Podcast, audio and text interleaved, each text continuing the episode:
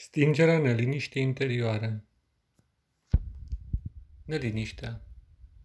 Ce reprezintă ea? La o primă explorare, neliniștea reprezintă nimic altceva decât absența sau dispariția liniștii.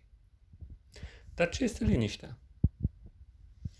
Cel mai simplu, liniștea se aseamănă cu suprafața unui lac ce se oprește din mișcare sau își micșorează foarte mult mișcarea produsă de vânt, până când cerul se reflectă fidel în suprafața sa sau pe suprafața sa.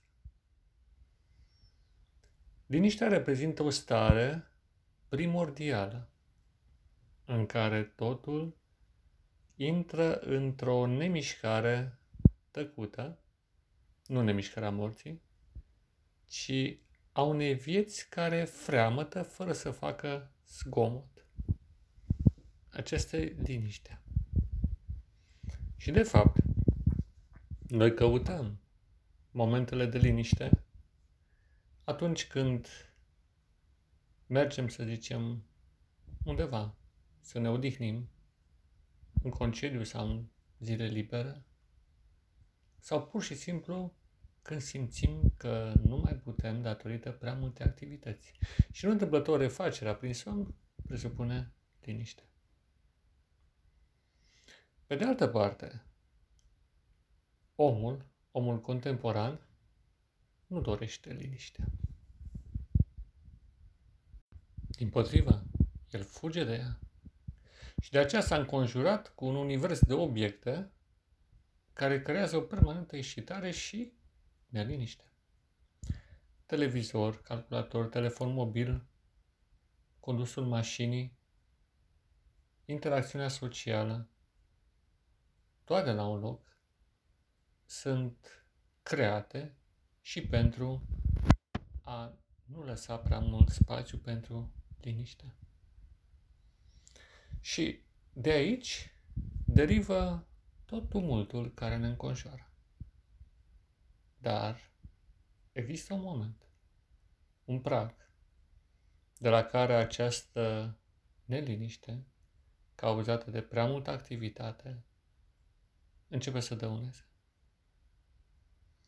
Și nu întâmplător, dacă privim de-a lungul timpului, vom înțelege că neliniștea se află la originea tuturor afecțiunilor și bolilor posibile, inclusiv a proceselor de îmbătrânire și moarte.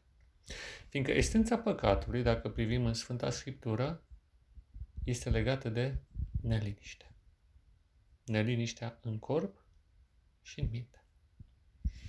Fiindcă atunci când citim în Cartea Genezei despre ce s-a întâmplat cu omul după ce a mâncat din pomul oprit, observăm că, în primul rând, e dispărut liniștea.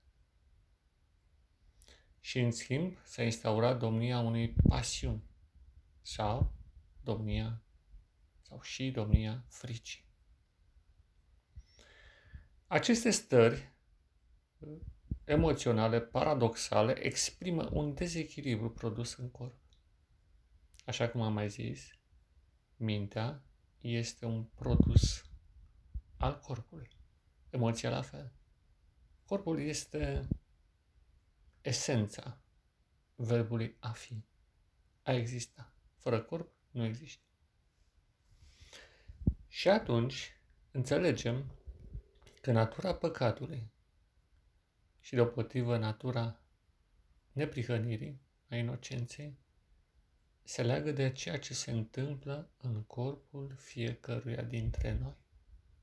Da, acest corp minunat pe care Dumnezeu l-a dat prin intermediul celor care ne-au născut, al mamelor care ne-au născut. Acest corp extraordinar care pornește din corpul Evei este cel care reprezintă terenul de bătălie între sfințenie și păcat, între bine și între rău. Și din păcate, sau din nefericire, noi nu înțelegem cât de importantă este calitatea vieții pe care trăim la nivelul în principal al corpului pe care îl avem la nivelul fizic. Și dacă explorăm cu atenție sursele neliniștii interioare, ea pornește întotdeauna dintr-un dezechilibru aflat în interiorul corpului tău. Poate fi cauzat de exces sau de deficiență. Poate fi cauzat de disfuncție și de lipsă. Depinde. Fiindcă pe acestea ulterior se instaurează invazia unor agenți patogeni care lărgesc gaura produsă în țesătura fină a corpului tău. De exemplu, neliniștea mentală cauzată de îngrijorare, acea proiecție mentală, imaginară în care trăiești ca și cum ai fi în realitate niște evenimente ipotetice, este produsul unui dezechilibru ce pornește de la nivelul fizic, ulterior se translatează neurologic prin nervi și după aceea se creează proiecția mentală care generează fantasmele imaginative care terorizează mintea. Și printr-un cer vicios alimentează mai de înapoi acea stare de dezechilibru plasată undeva în corpul tău, într-una din componentele acestui organism minunat pe care îl ai. Un organ sau altul. Și de aceea este foarte important ca să începi să explorezi teritoriul minunat al corpului pe care îl ai pentru a detecta orice formă de tensiune interioară, orice dezechilibru, orice exces și orice deficiență. Să citești semnele pe care el le inscripționează. Semnele care se văd în exterior, dar mai ales pe care le simți în interior și pe care nimeni altcineva decât numai tu le poți percepe. Iar ulterior înțelege. Odată ce detectezi, de exemplu, o tensiune interioară care cauzează, să zicem, un anumit tip de neliniște, următorul pas este să tratezi cauza. Poate să fie mâncare în exces sau ceea ce nu trebuie, sau un ritm care nu trebuie. Sau poate să fie absența repausului fizic. Da, fizic. Sau a unei activități ușoare sau a unui sistem de gimnastică care să permită mai bună funcționare a fluidelor prin corp. Poate să fie de asemenea semne care se văd în exterior, se pot citi pe suprafața pielii sau în expresia feței sau în gestică. Depinde. Trebuie să devii un maestru al citirii propriului corp și ulterior și altora, fiindcă de aici începe marea artă a vindecării. Iar vindecarea se produce, pe de o parte, prin relaxarea acestor tensiuni, dar și această relaxare nu va fi autentică dacă ea nu se va baza pe o puternică credință în intervenția imediată și necondiționată a lui Dumnezeu. Și aici avem atingerea Evangheliei. Evangheliile pe care le citim în Sfânta Scriptură constituie un îndemn puternic pentru a crede în intervenția fizică și directă de restabilirea sănătății corpurilor noastre de către Dumnezeu. Și pornind la restaurarea corpurilor, se trece la cea a minții și ulterior a sufletului.